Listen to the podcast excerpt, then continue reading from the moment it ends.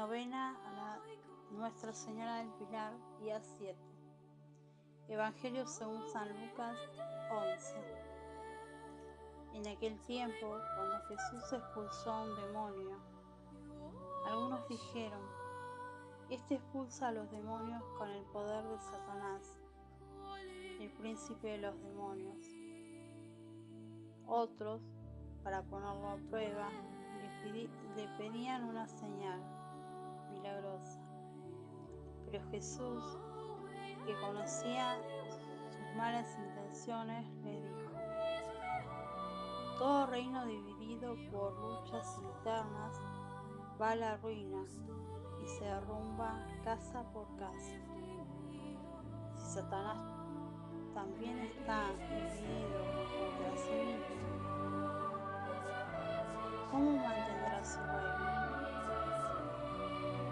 Dicen que yo arrojo a los demonios por el poder de Satanás.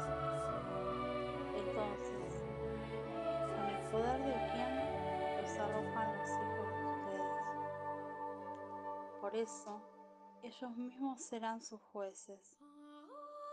Pero si yo arrojo a los demonios por el poder de Dios, eso significa que ha llegado a ustedes el reino de Dios. Cuando un hombre fuerte y bien armado guarda su palacio, sus bienes están seguros. Pero si otro más fuerte lo asalta y lo vence, entonces le quita las armas en que confiaba y después dispone de sus bienes. Que no está conmigo está contra mí, y el que no recoge conmigo desparrama.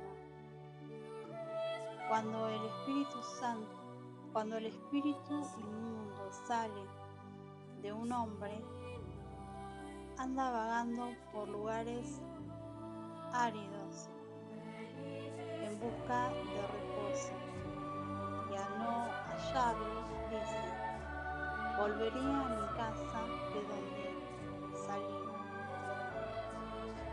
Y al llegar la encontrará barrida y arreglada. Entonces va por otros siete espíritus peores que él y vienen a instalarse allí. Y así la situación final de aquel hombre resulta peor que la de antes. Palabra de Dios.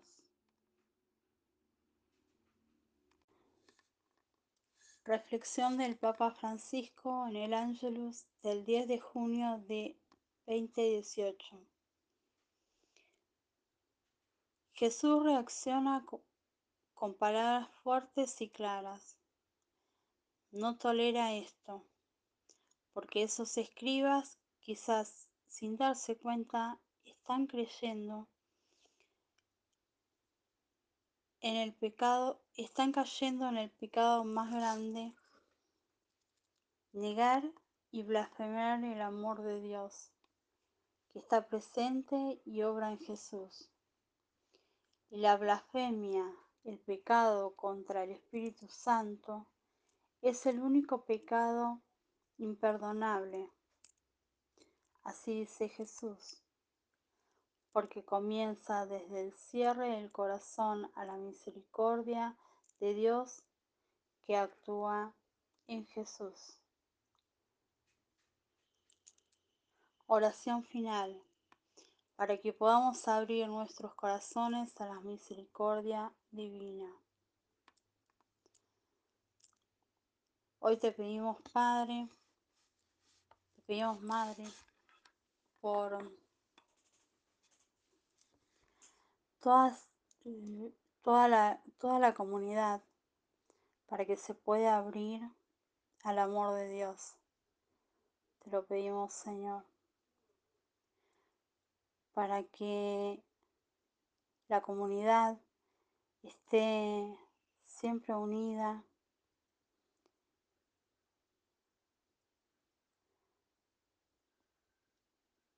Te lo pedimos, Señor.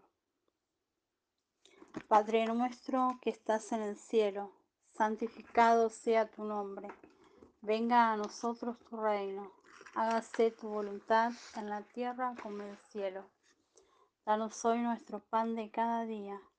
Perdona nuestras ofensas, como también nosotros perdonamos a los que nos ofenden. No nos dejes caer en la tentación, líbranos del mal. Amén. Dios te salve María, llena eres de gracia, el Señor es contigo.